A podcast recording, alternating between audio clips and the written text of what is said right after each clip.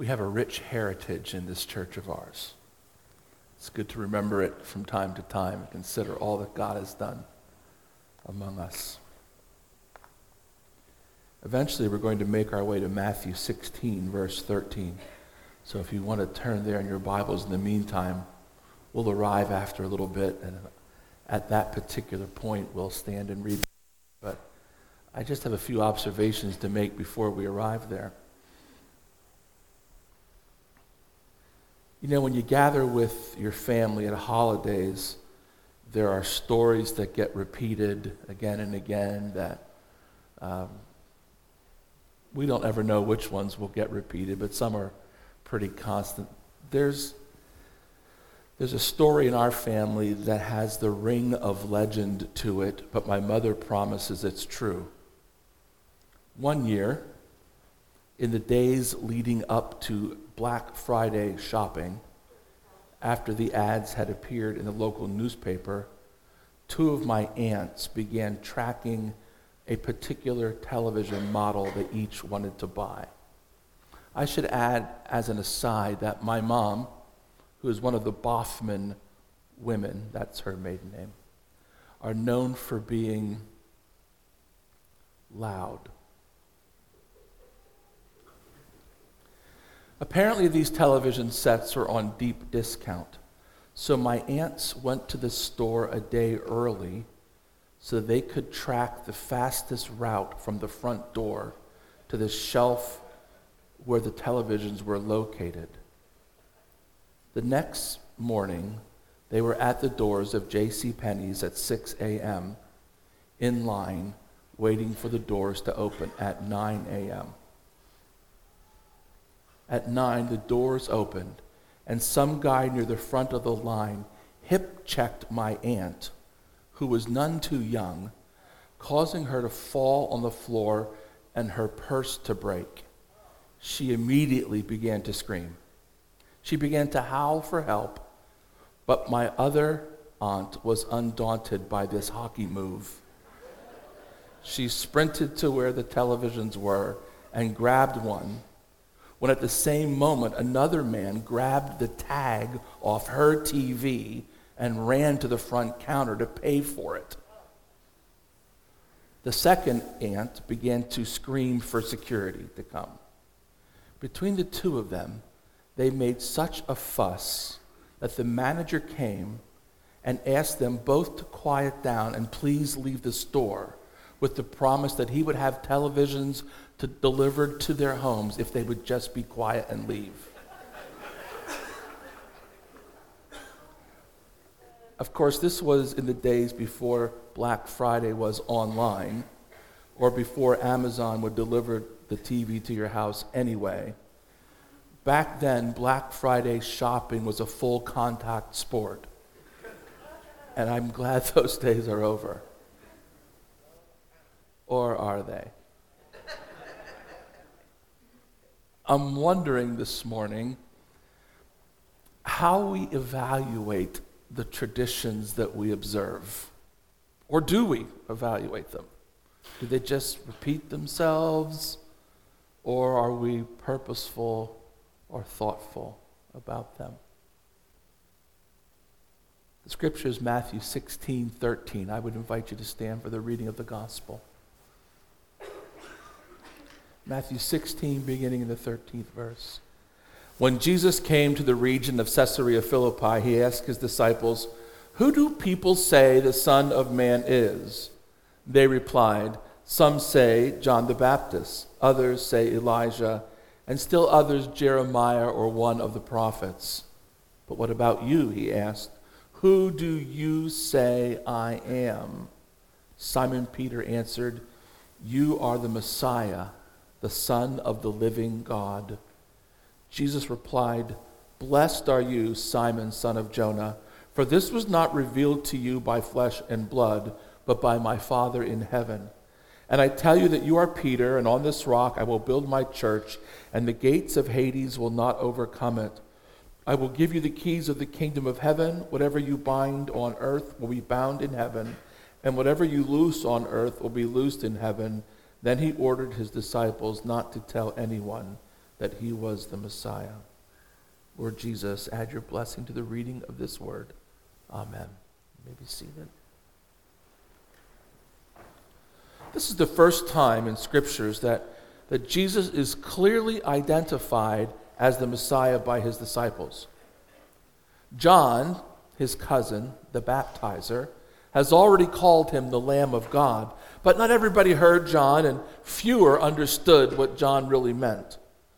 Now, Jesus answers Peter's confession by affirming that it was God, the Holy Spirit, that revealed this truth to Peter.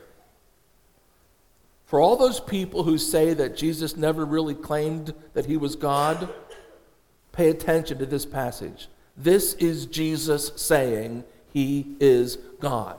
He is affirming that Peter has it right, that Jesus is God's Son.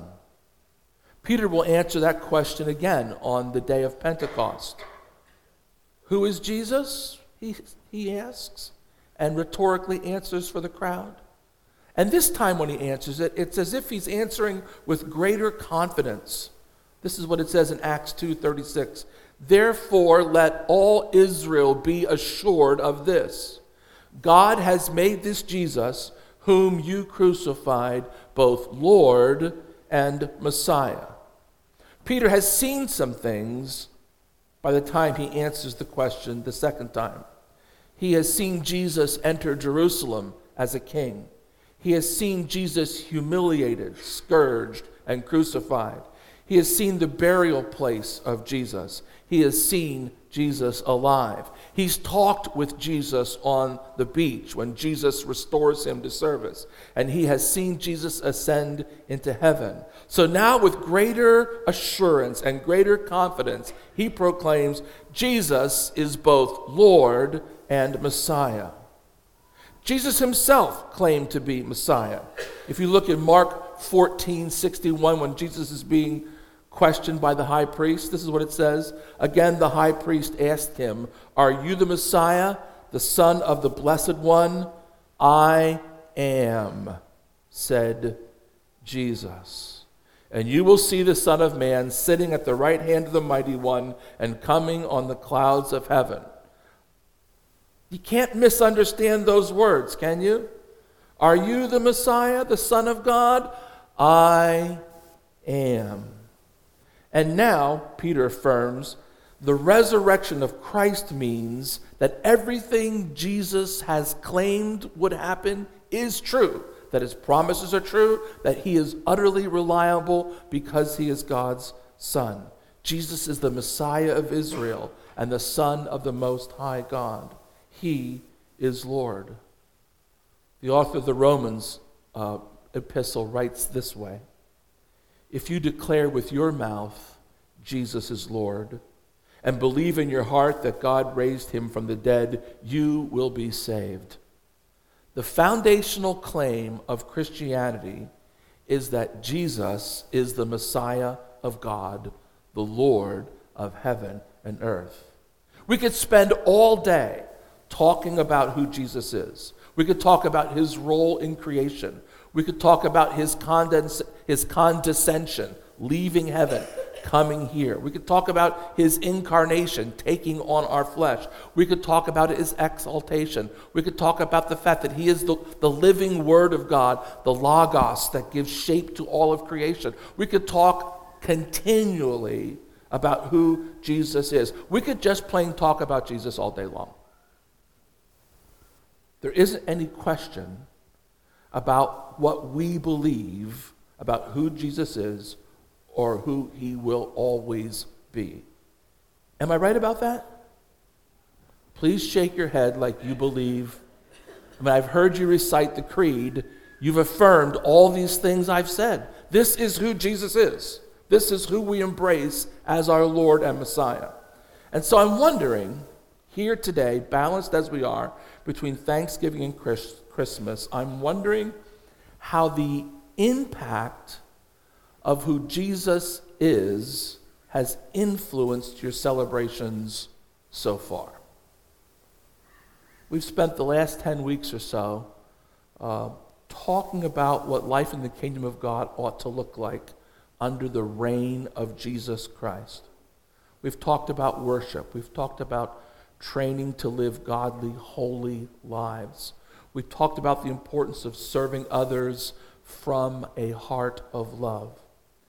And then Black Friday rolls around, and we're forced to confront how we deal with the clash between what everyone around us is doing, which is mostly consuming as much as possible, and what the Messiah of God asks of us.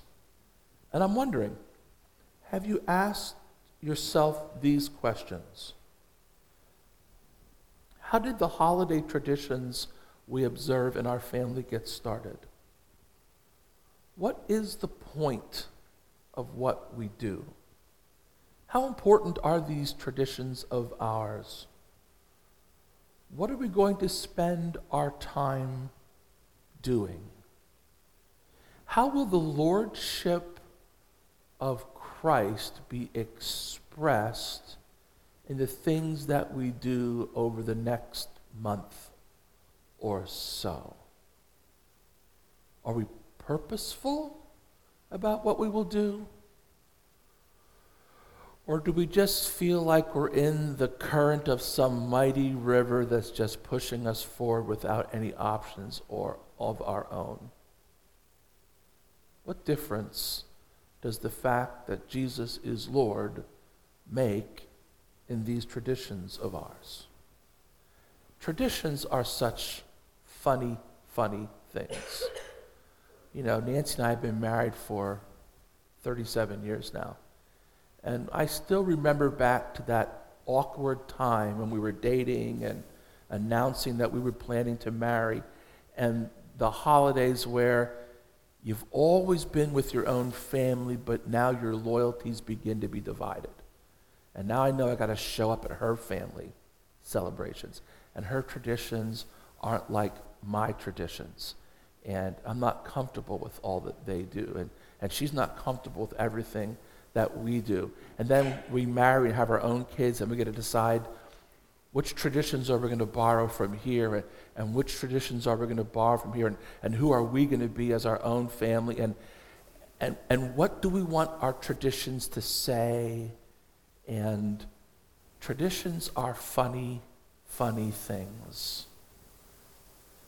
You know, there are, there are some religious traditions that were rejected by our founding fathers and mothers.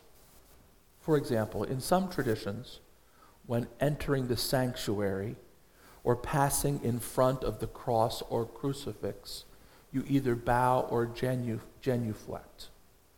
This, this tradition was understood as a statement of faith, a, a physical proclamation that Christ was king. Very respectful, in some traditions, there is consecrated water at the entry door. A finger is dipped in the water, the sign of the cross is made, and it's meant to remind us of the vows we made in baptism so that we can remember that we were redeemed at a price and that we have an obligation to what we've promised to this Jesus who is our Lord. Our Nazarene tradition rejected much of the formalism of other traditions that were around 110 years ago when we were formed. And the reason for the rejection at that particular time was this it's so easy for rituals to become empty. It's so easy for forms to lose their meaning and the signs become meaningless to the people who observe them. And our forefathers and mothers didn't want us to rely on signs or rituals or symbols or traditions for our confidence. They wanted us to rely on a lively, dynamic, daily relationship with the Holy Spirit for our confidence.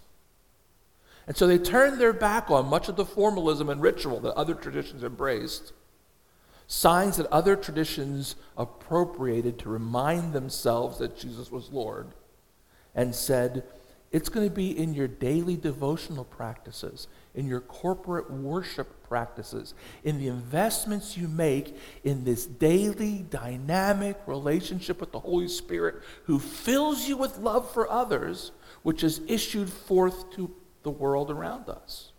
That's where they placed their emphasis. But here's the problem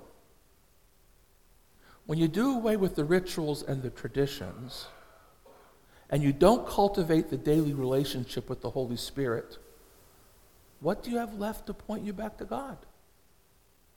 I mean, it's got to be one or the other, right? You either build traditions in your life to point you back to God, or you build practices in your life to point you back to God. But if you don't have these reminders, these signposts, because I don't know, maybe you are not likely, but my mind wanders. I get distracted. I have something come up in my life and it captures my attention, whether it's an illness or a diagnosis, or someone gets mad at me for some reason, or something with my kids or I don't know what, and I get distracted. And my first reaction, I wish I could say, it's always, I just turn to God in prayer. But as often as not, my first reaction is to worry. And we know how effective worrying is, like, like not at all. But it doesn't mean I'm not tempted to do it and do it at times. And so, without the habit, the practice of a of an investment in a daily relationship with the Holy Spirit, I just keep worrying. I, I, I, would just spend my time there, and that kind of stuff snowballs into all kinds of unattractive and unhelpful things. And so, so these traditions, these practices are really, really important. And, and I guess this morning I want to ask what is it that causes you to remember, that points you back to the fact that Jesus is Lord when you're at J.C. Penney's, or when you are online, or when you're at school, or at your desk, in your shop, in your home, during the whole day, and especially during the Christmas season. Are you living as if Jesus is Lord of your life? Is the reign of Christ in you obvious to others? What choices will you make this Advent to demonstrate your allegiance to Christ?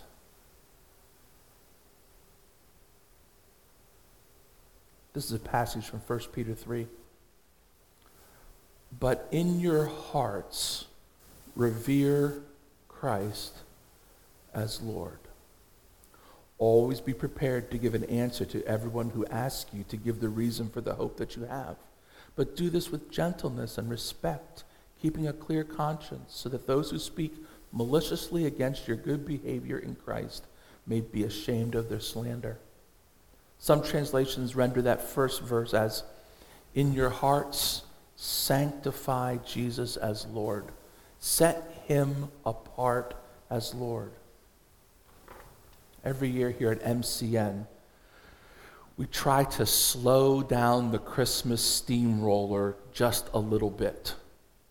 We try to give Advent, the season of reflection that precedes Christmas, a fighting chance to grab our attention and force us to answer questions about our practices before we jump off the holiday cliff.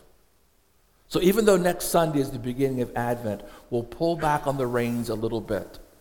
And we won't sing Christmas carols on the first Sunday of Advent yet because we're trying to create space for this introspection, this questioning, this making sure that what we're about to do is Christ exalting, does proclaim that Jesus is Lord, does reflect the true values of our hearts and of our lives. We always take about two weeks to pause, to consider, to catch our breath,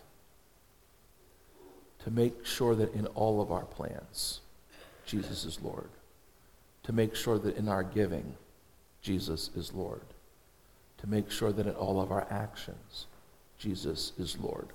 I really am convinced unless we plan to make that happen, it won't happen. This coming Saturday at the Advent banquet, we'll kick off the season. I hope you'll join us. Before you arrive, however, I hope you will consider what it means to sanctify Christ as Lord in your heart, to set him apart as Lord. And I hope you will begin to make plans to demonstrate the Lordship of Jesus during this coming holiday season. I can't wait to see how you will do this.